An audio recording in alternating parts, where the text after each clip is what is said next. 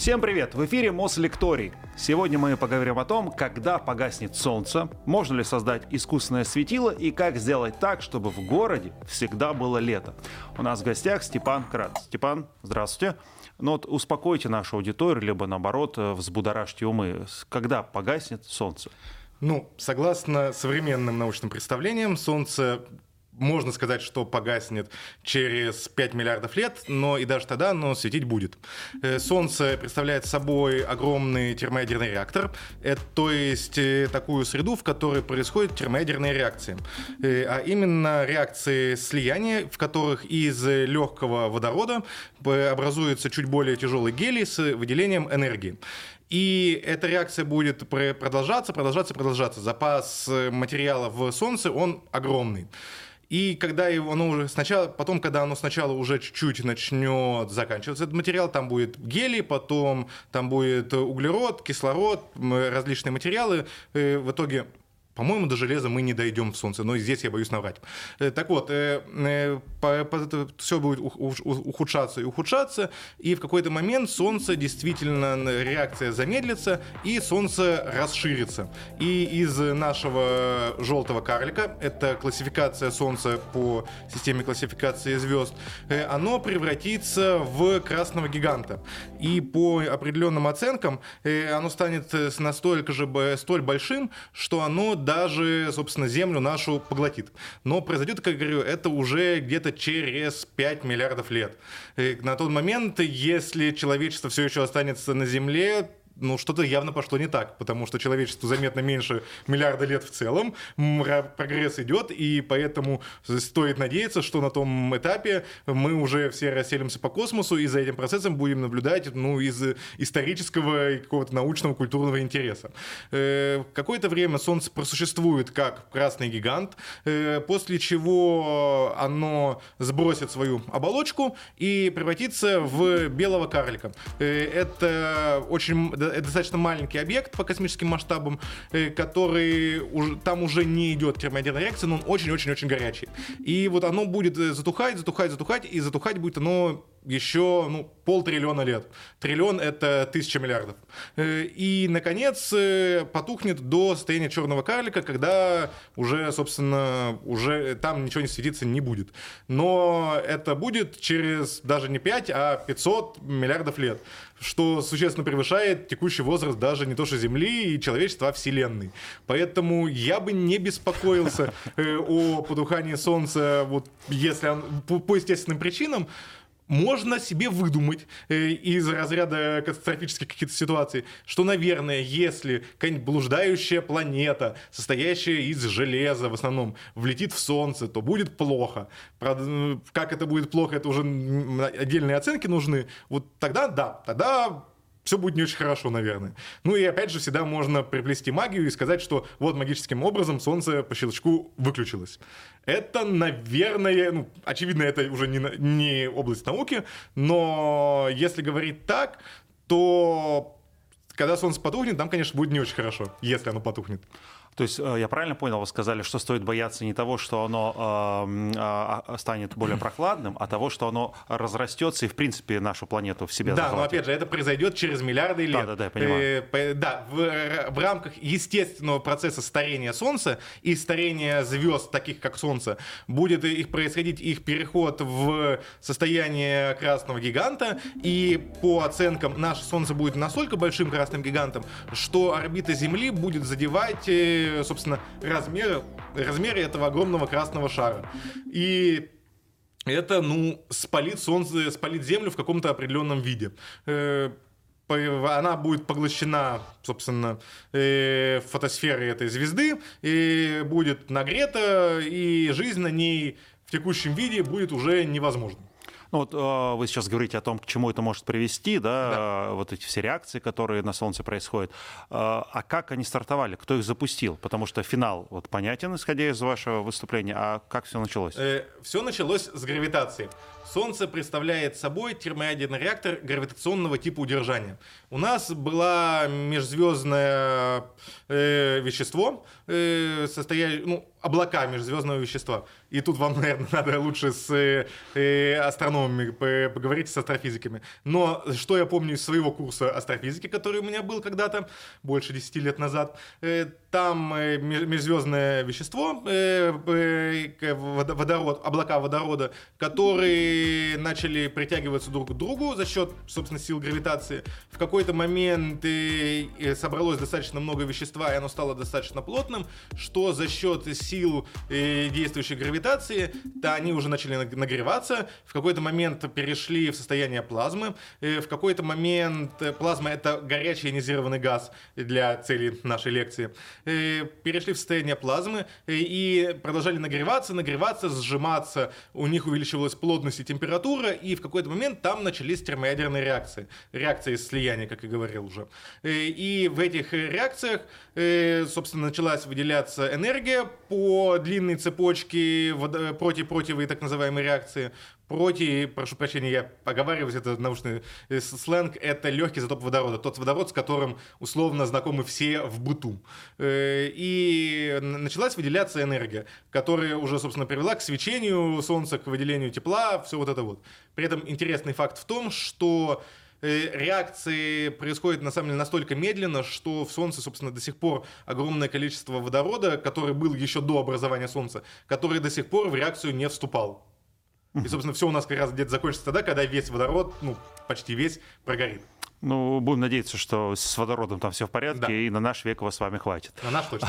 да. А вот если представить, да, что Солнце погасло, вот без этого увеличения захвата нашей планеты, то сколько э, времени это останется существовать Земле? Ну, собственно, Земле, именно как планете, бы еще, если Солнце не исчезнет, а именно потухнет. Да, да. Здесь надо разделять, потому что если, опять же, случилась совсем-совсем магия, Солнце исчезло, и та, у нас там нет ничего гравитационно притягивающего Землю и остальные планеты, то мы все начинаем разлетаться, и Солнечная система у нас разваливается.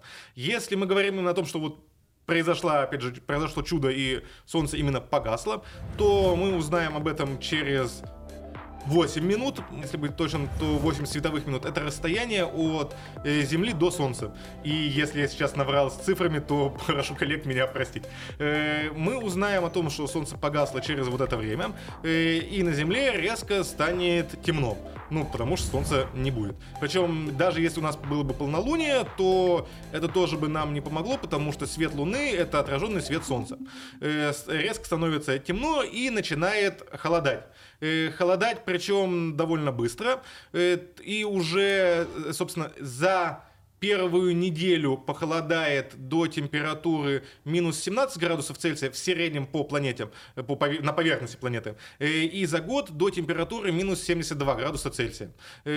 Жизнь в таких условиях принципиально продолжаться может, но у нас сразу же, очевидно, начинается новая ледниковая эпоха, и, и нам для выживания, скорее всего, какие-либо подземные бункеры, системы с автоматизированными системами жизнеобеспечения, с искусственными источниками отопления, э, ну, и, и вот там как раз нам уже потребуются наши технологии для искусственного обогрева. То есть нам будет нехорошо, мы, наверное, как цивилизация в каком-то виде, хочется верить, сможем выжить, но это будет сложно. А, вы сказали минус 72, в принципе, это то, что есть на нашей планете, но бывает где-то местами, а дальше ниже температура э, да, будет опускаться? Да, она будет опускаться, опускаться, собственно, да я просто дальше я уже не, на память не помню числа, э, но температура будет продолжать опускаться, и в итоге если я правильно помню, то в обозримом будущем она опустится до температуры где-то 30 кельвинов. Кельвины — это научная шкала измерения температуры, э, которая те же самые Цельсии, только на 273 градуса смещенные в сторону холода. То есть 273 Кельвина — это 0 градусов Цельсия. Э, и у нас температура опустится где-то до 30 градусов Кельвина, то есть минус 240 градусов Цельсия. Неприятно э, это более чем неприятно, потому что на данной температуре у нас уже и азот из атмосферы, и кислород, то есть, собственно, из чего в основном наша атмосфера состоит, становятся не газами, а жидкостями, э, и выпадают в виде осадков. И там даже просто дышать уже становится нечем. Но этот процесс э, будет происходить более замедленно. Наверное, долгосрочное выживание это действительно какие-то там уже будут э, вакуум-плотные, изолированные, герметичные бункеры, э, а в дальнейшем, если получится, то переселение куда-то на орбиту, космические станции и расселение по космосу. При этом, опять же, это 72 градуса, это по всей поверхности Земли. То есть это и в тропиках. И это сразу же, очевидно, начало ледниковой эпохи, потому что, ну, начинает все холодать. Поэтому это не просто полюс холода в Эмиконе локальный, это так вот повсюду. И огромные осадки, естественно. А вот Земля изнутри, там же тоже некий да, реактор, она вот тоже по... греет? Да, там тоже греет, и именно поэтому мы в итоге охладимся до 30 где-то кельвинов. Опять же, прошу коллег меня сразу извинить, если я вдруг в числах чуть-чуть привираю, это я на память вспоминаю, все-таки я немножко из другой области специалист. Э, мы, а, температура поверхности а, остынет где-то до 30 градусов Кельвина за счет как раз того, что внутри у нас есть планеты расплавленное ядро, и оно греет наш нашу планету. И греть будет еще долго-долго. То есть, ну, опять же, на цивилизационных масштабах холоднее нам не станет. Но нам от этого не сильно легче, на самом деле, будет. Хорошо. А, тогда речь идет о том, сможем ли мы это Солнце каким-то образом заменить вот на данный момент развития науки и в целом теоретически. Что такое вообще искусственное Солнце? Да, э, собственно, заменить именно как светило в небе, это, э, сразу скажу, на текущем и ближайших там 10 тысячах лет? Нет, однозначно нет, потому что, собственно, есть такая шкала Кардашева э, развития цивилизации, которая определяется э, по тому, сколько энергии цивилизация потребляет. Э, и там это, по сути, такая экспоненциальная шкала, где шаг э, Кардашев 1 — это когда мы потребляем столько энергии, сколько наше светило приходит на всю планету. Кардашев 2 — это когда мы потребляем всю энергию Солнца. И Кардашев 3 — это когда мы потребляем приблизительно столько энергии, сколько выделяется всеми звездами в нашей галактике, которых сколько там сотен миллиардов. Э, поэтому и мы еще даже не Кардашев один. А чтобы условно говорить о создании искусственного солнца именно как светило на небосводе, надо быть, ну, как минимум, Кардашев 2+. Э, поэтому нет, о создании искусственного солнца как э, звезды забываем. Э, и о таких, ну, условно, безумных проектах, как, не знаю, там, взять Юпитер и его каким-то образом зажечь до состояния звезды. Нет, это однозначно нет. Эм, о чем мы можем говорить и о чем ученые говорят, когда, э, в принципе, идет речь об искусственном Солнце, это из, э, искусстве, это управляемый термоядерный синтез. Это реакторы на нашей планете, э, когда, э, в которых будет протекать реакция управляемого термоядерного термоядерного синтеза э, с выделением энергии. То есть там э, это искусственное солнце в том смысле, что физические процессы и термоядерная реакция там происходит, будет происходить и э, того по тем же физическим принципам, что и в Солнце, но это, конечно, будут установки гораздо меньшего масштаба, и они нужны будут для э, выделения энергии. То есть, условно, если магическим образом Солнце исчезло, то таким реактором мы сможем поддерживать тепло в нашем подземном бункере, например. А, такие реакторы сейчас существуют. Именно тех, с которых выделяется энергия, к сожалению, еще нет. Мы, как человечество в целом, потому что там практически сразу было понятно, что э, в одиночку ни одна нация этого сделать не сможет, занимаемся проблемой управляемого термоядерного синтеза где-то с 50-х годов прошлого века. Э, неуправляемый термоядерный синтез мы все знаем, это бомба, э, а вот управляемый термоядерный синтез оказался гораздо сложнее потому что вот э, это тоже ядерная реакция, но если для атомных станций совсем по примитиву можно просто взять э, э критическую массу делящегося вещества, сыпать ее в горку, и прошу прощения у коллег по атомной сфере, я думаю, меня тут закидают э, всем, чем только э, смогут, но э, фундаментально мы, за, мы накидываем гору э, делящегося материала и вставляем в нее замедляющие стержни, чтобы реакция не стала критической. В принципе, это технологически технологически сравнительно просто, и самые первые реакторы ну, приблизительно так и работали. В США, например, это было натурально на поле для американского футбола, где собрали, где студенты собрали под руководством профессора вот такую горку материала и продемонстрировали, что реакция идет с выделением энергии. В термоядерной реакции все гораздо сложнее, потому что там э, надо не замедлять реакцию, чтобы она не стала критической, а надо наоборот инициировать эту реакцию и ее поддерживать. И сделать так, чтобы она не развалилась. Для этого нам надо взять э, наше топливо. Это изотопы водорода тяжелые. В промышленных, ну, в будущих реакторах это будут тяжелые изотопы водорода дейтерий и сверхтяжелые изотопы водорода тритий с э, атомными массами 2 и 3 соответственно. Нам надо вот их взять в газообразном состоянии, нагреть очень сильно э, и сделать достаточно плотное вещество и достаточно долго эти горячие энергетичные частицы удерживать, чтобы между ними пошла реакция. Это так называемое тройное произведение и критерии Лоусона, которые, собственно, определяют выход реакции. Э, и это оказалось очень технологически сложно, потому что плазма не любит удерживаться, не любит поддерживать реакцию, в ней очень много нестабильности всяких разных развивается, потому что ну, это очень горячее такое волатильное вещество.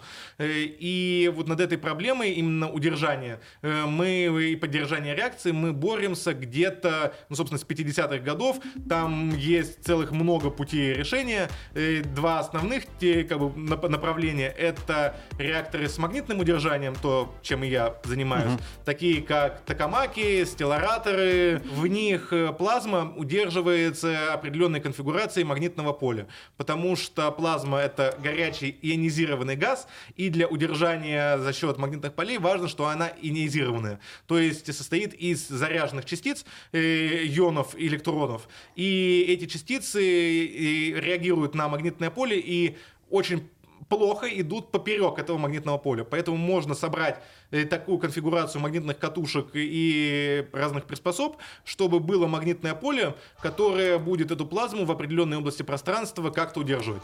И вот я уже говорил, есть второй тип реакторов, это реакторы с инерционным удержанием. Там все чуть проще, ну, фундаментально чуть проще.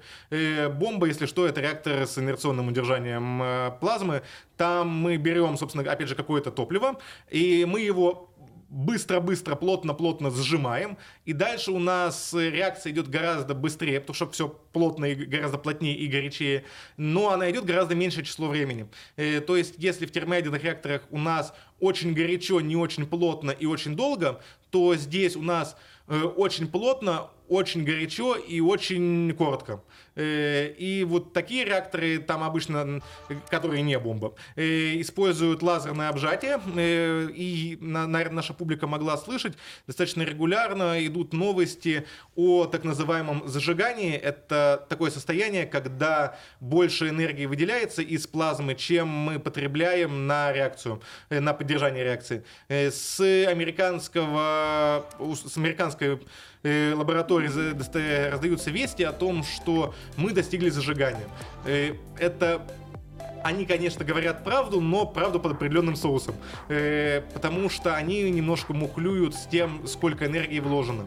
Они изначально говорили, э, то есть со знаменателем там, мухлюют. Изначально было то, что сколько энергии лазерного излучения поглощено мишенью, потом сколько энергии лазерного излучения дошло до мишени, потом сколько энергии лазерного излучения, вот, по-моему, сейчас, э, сколько энергии лазерного излучения было выделено лазером. Там еще остается, сколько энергии поглотил лазер и сколько энергии потратил тратилось вообще на все. И там до зажигания далеко. А вот эти вот э, термоядерные реакторы, они дают больше энергии, чем атомные реакторы, которые сейчас существуют? Почему они, про них речь? Да, они могут давать больше энергии. У них есть несколько преимуществ. Э, собственно, почему о них идет речь? Угу. У них фундаментально над атомными реакторами есть ряд преимуществ. Преимущество первое – безопасность в том смысле, что, как я вот уже говорил, если атомный реактор – это фундаментально просто, и там вся сложность в том, чтобы предотвратить э, неуправляемую реакцию и ее развитие, то здесь у нас сложно сделать, но если что-то пошло не так, самый максимум, который можно ожидать, что у нас покорежит э, камеру реактора.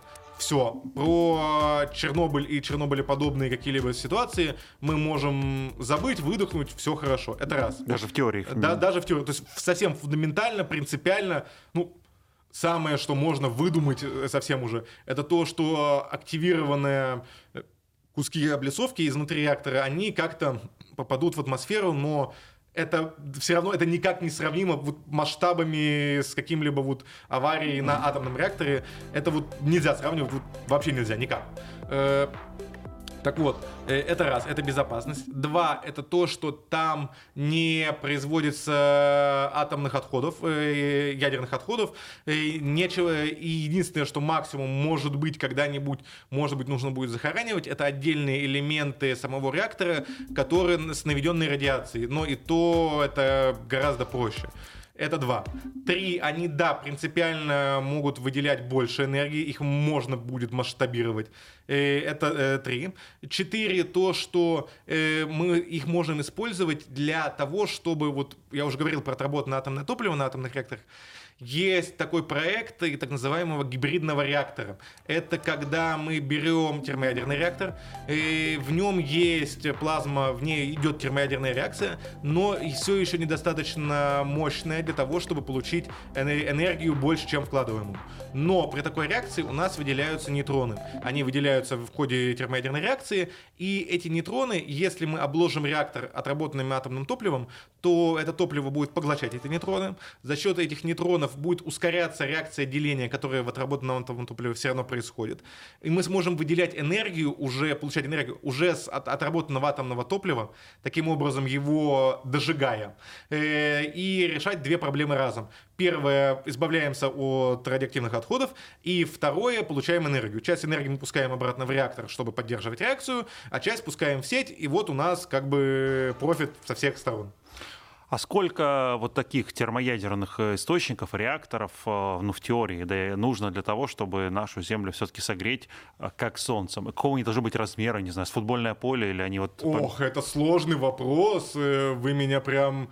Это интригует, это надо считать тысячи и тысячи, если не больше. А, Я... то есть очень много. Очень много, но Земля у нас все-таки огромная. И если говорить про согревать города, мы еще, наверное, можем говорить, и какие-то вот локальные вещи, наверное, опять же, можно говорить, то все-таки масштаб энергетики, связанной с экосферой планеты, ой, нет, я даже не возьмусь оценить. Это какие-то вот огромные цифры, и на какого размера каждый реактор, это прям опять же вопрос текущая физика и знание физики говорит о том, что чем больше реактор, тем он лучше работает.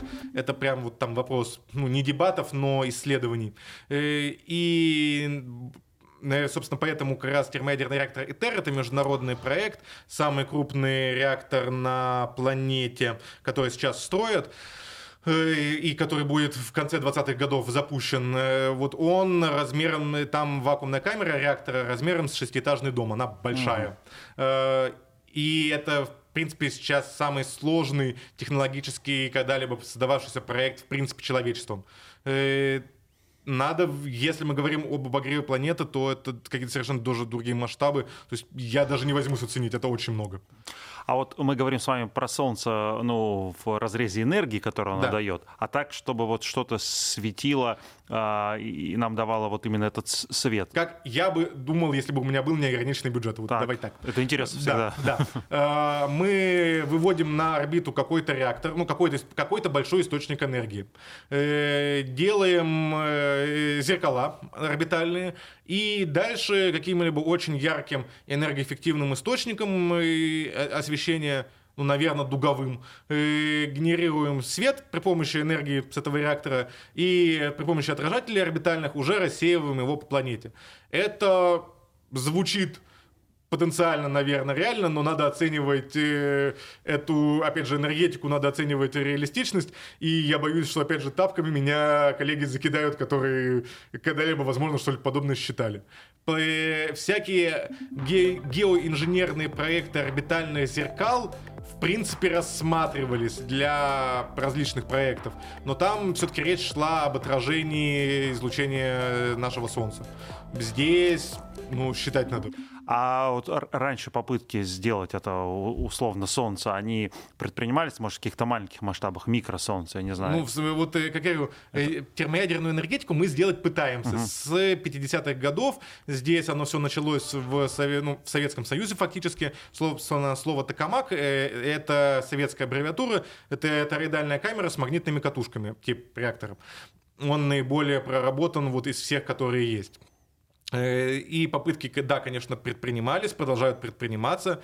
Мы надеемся, что у нас к концу 20-х, 30-х годах уже будет, собственно, это состояние сжигания, о котором я говорил. Э, сейчас э, есть несколько проектов, которые заявляют о том, что у них будет зажигание.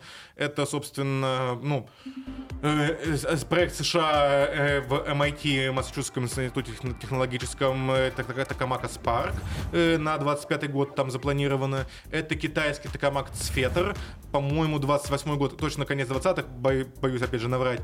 Это российский токамак ТРТ, токамак с реакторными технологиями, который сейчас планируется к строительству и будет строиться в Троицке, э, в институте, в Троицком институте инновационных термоядерных исследований Тринити. И, и это, собственно, токамак ИТЕР, с которого, можно сказать, ну, не все начиналось, но который э, был заложен еще в 80-х годах, его основы, и который тоже в конце 20-х годов будет запущен.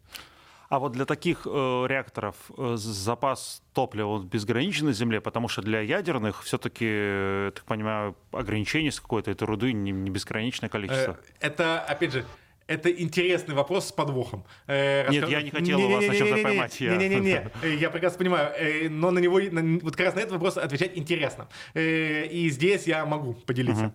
Значит, э, одно из преимуществ, да, что, собственно, топливо в термоядерном реакторе — это смесь тяжелых и сверхтяжелых изотопов водорода, дейтерия и трития.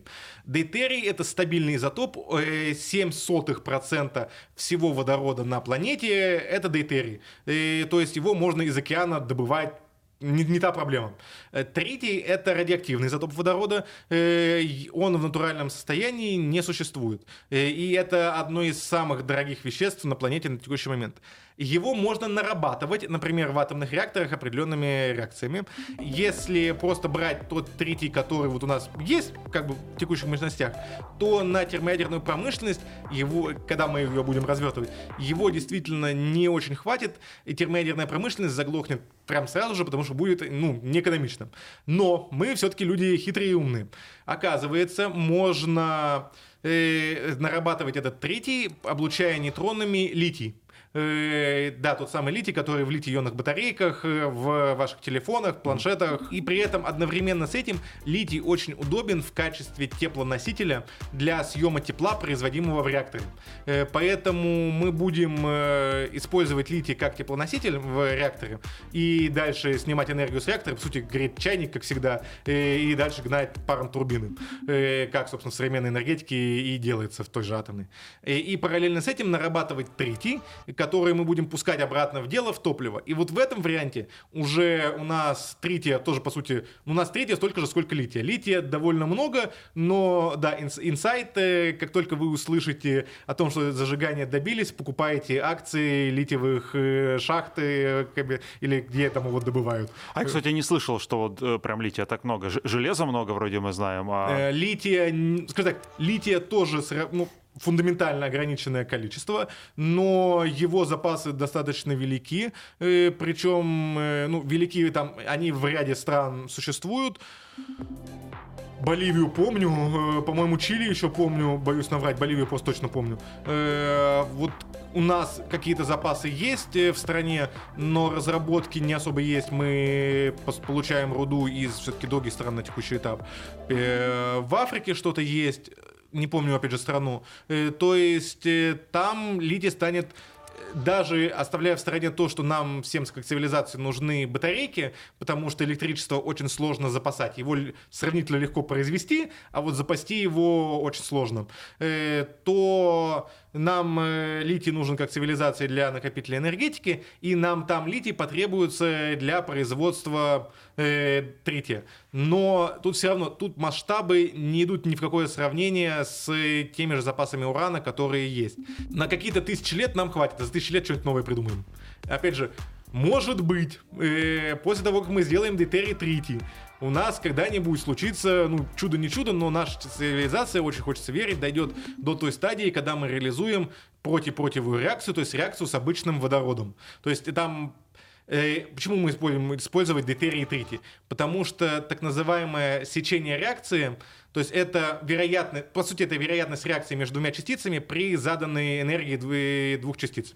Э, и сечение реакции э, для дейтерий третьей реакции, оно самое большое и при достаточно маленькой энергии. Ну, сравнительно маленькой по сравнению с другими. А вот э, у проти-проти сечение реакции очень маленькое, энергии там требуются очень большие. Но, может быть, мы условно сделаем дейтерий, третьевую установку, потом будет дейтерий, дейтериевая реакция, и уже на этом этапе мы можем фундаментально сказать, что у нас бесконечность топлива есть, потому что если у нас есть даже дейтерий, дейтерий, то 7 сотых э, процента мирового океана дает нам топливо, ну, на очень-очень-очень-очень много. Э, энергетическая емкость, э, да, тут надо понимать, э, 1 грамм, э, собственно, дейтерия третьей смеси — это какие-то тонны и тонны и тонны угля. Я боюсь, я не помню цифру на память, к сожалению, вот запамятовал число, но речь идет именно о тоннах и тоннах и тоннах в одном грамме, в эквиваленте. То есть здесь энергетическая плотность гораздо выше. И поэтому, да, лития у нас ну, ограниченное количество, но потом, вот когда мы после дейтерия трития перейдем к дейтерию дейтерию, это, на этом этапе мы все говорим, у нас все есть бесконечное количество топлива, наша цивилизация обеспечена энергией на вот если не навсегда, то на обозримое будущее. То есть э, энергия из воды, да, вот о чем вы говорите, это то есть не какая-то фантастическая такая фраза, да, а в буквальном смысле слова. Ну, на том этапе, да, э, но я прошу как под запись, под протокол, что я не говорю об энергии воды в смысле вот магии, астрологии, заряжения воды с банками и все вот это вот, пожалуйста, не надо. Ну, как воду в бензобак автомобиля, когда мы будем а, заливать в бензобак автомобиля это скорее про водородную энергетику, где мы из гидролизом из воды получаем водород, э, но это скорее про как раз запасение энергии. То есть мы условно где-то произвели энергию, эту энергию потратили на гидролиз воды с выделением водорода, запасли каким-либо образом этот водород, а дальше мы этот водород обратно сжигаем с кислородом в той же атмосфере, и на выходе получаем обратно ту же воду плюс энергию. Э, то есть э, воду мы заправлять в бак, вряд ли будем, э, по крайней мере, еще очень и очень и очень долго. Потому что, ну, опять же, термоядерная установка, да, гораздо безопаснее, чем атомная, но сделай, физика, по крайней мере, текущая говорит о том, что сделать ее маленькой, которую можно поместить в автомобиль, сейчас вряд ли представляется возможным. Тут скорее вот атомный реактор сделать какого-то масштаба, который поместится в автомобиль, выглядит более реальным, по крайней мере, с моей чуть профанской стороны атомного реактора, э, идеей, чем, э, ну, по крайней мере, атомный реактор, который не вот который тепловой атомный реактор, который на некоторых спутниках используется, где за счет подкритической реакции деления выделяется тепло, и мы берем чисто тепло с него. Такие реакторы мы запускали на орбиту, они были и есть. Их более реально э, засунуть в автомобиль, чем термоядерный реактор. В любом случае, термоядерные реакторы первые, и которые все-таки будут крупные машины, э, они появятся, ну, наверное, не раньше 30-х, 40-х годов. У Китая, по-моему, на начало 50-х годов э, в их научной, ну, как бы на программе развития страны записано появление термоядерной энергетики.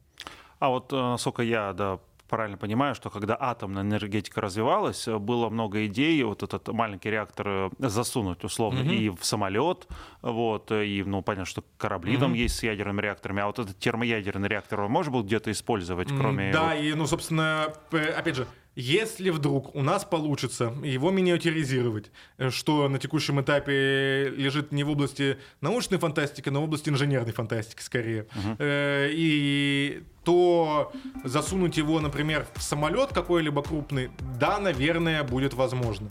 В этом плане он, как говорю, он будет безопаснее атомного, собственно, от атомных самолетов, насколько я знаю, отказались по соображениям безопасности, потому что если что-то происходит не так и происходит разрушение, то мы можем заразить достаточно большую площадь э, поверхности. Но самолет упадет, мягко э, говоря. Ну, собственно, самолет упадет, и даже хуже будет, если вдруг э, что-либо произойдет, когда он еще на, высоко над землей, реактор разрушится с разрушением оболочки над землей, и там происходит заражение большой территории. Так я почему спросил, потому что вы говорите, что термоядерный он безопасен. Он, поэтому... он безопаснее все-таки. Да. Ну, всегда я должен. Научная честность меня обязует говорить о том, что безопаснее. Э, там, наверное, да, в машины нет.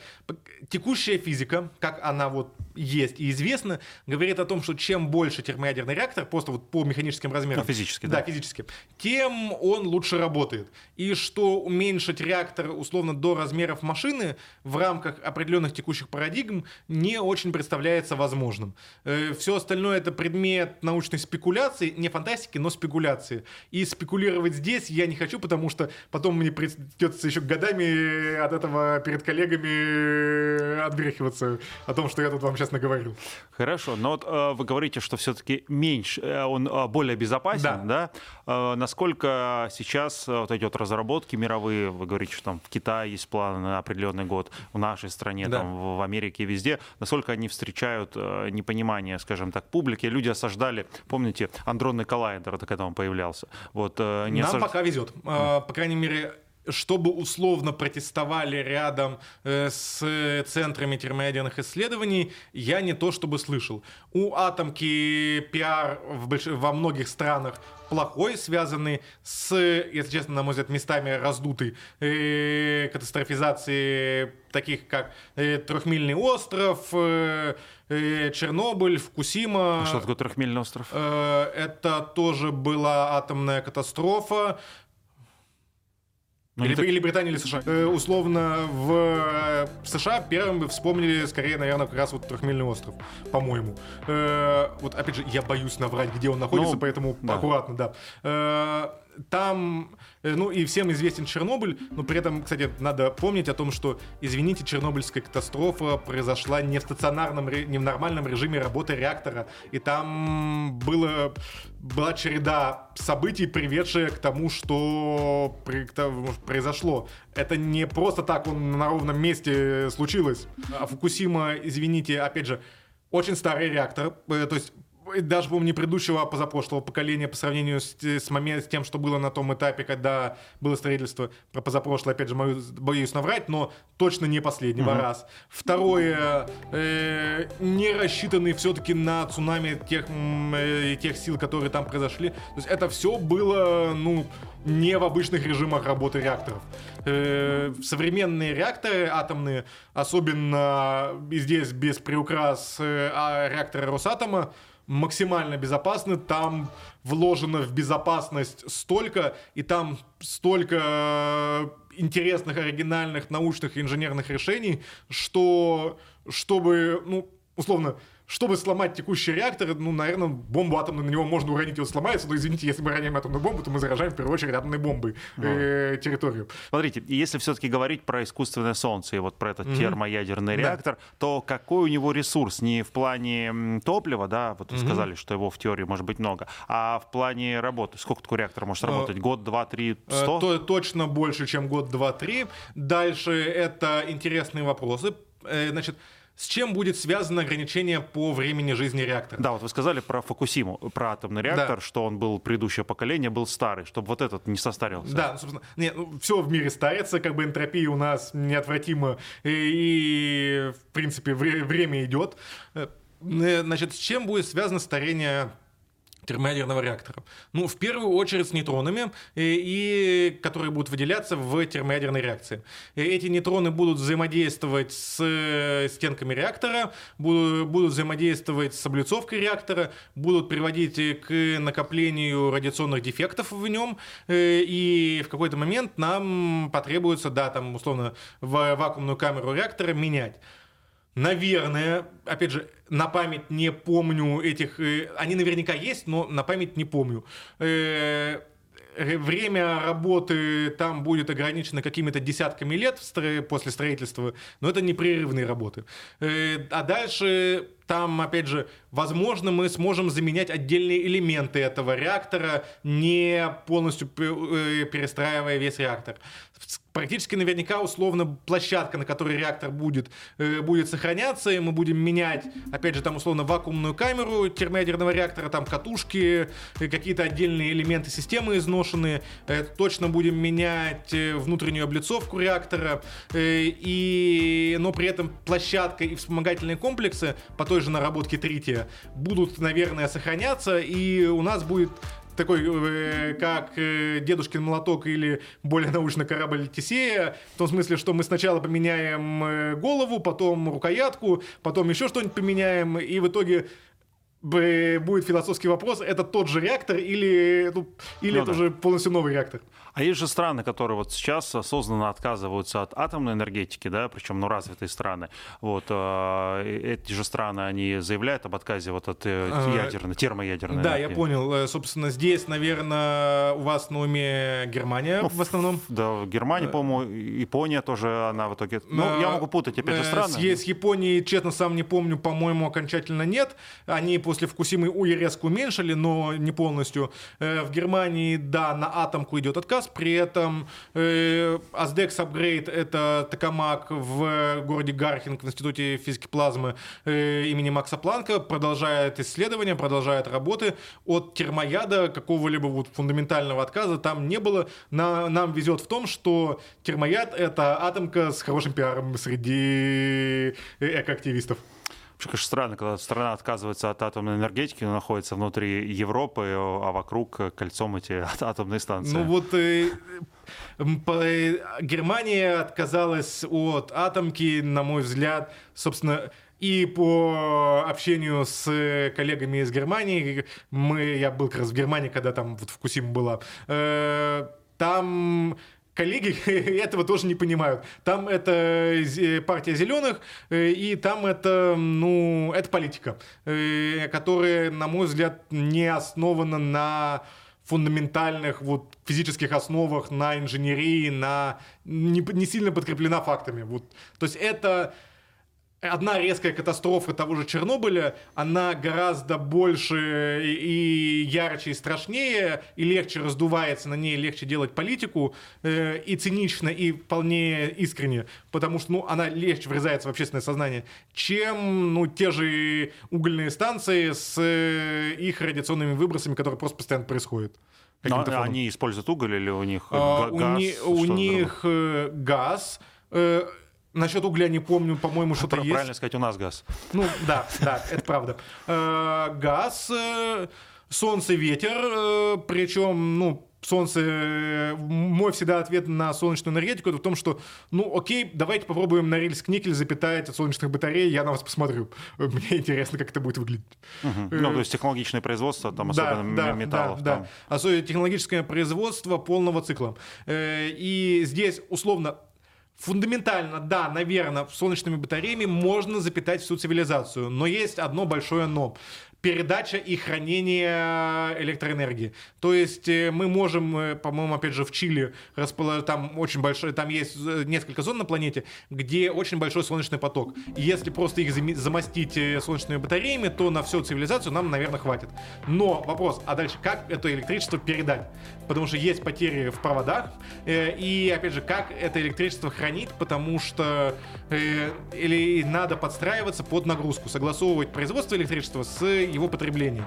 Э, и это вот прям инженерный вопрос. То есть, например, э, промышленные это уже не э, батарейки литиевые, а это, например, водохранилище, куда мы сначала э, закачиваем воду, а потом, когда перепроизводство электричества, а потом, когда у нас э, большое потребление, мы воду сбрасываем на турбину, турбину вращаем и питаем ей, собственно, сеть такая искусственная гидроэлектростанция. Ну, собственно, такая. да, искусственная гидроэлектростанция. Еще есть проект, когда мы приблизительно так же поднимаем цементные блоки на высоту. Э, и там еще всякие разные вещи есть, да.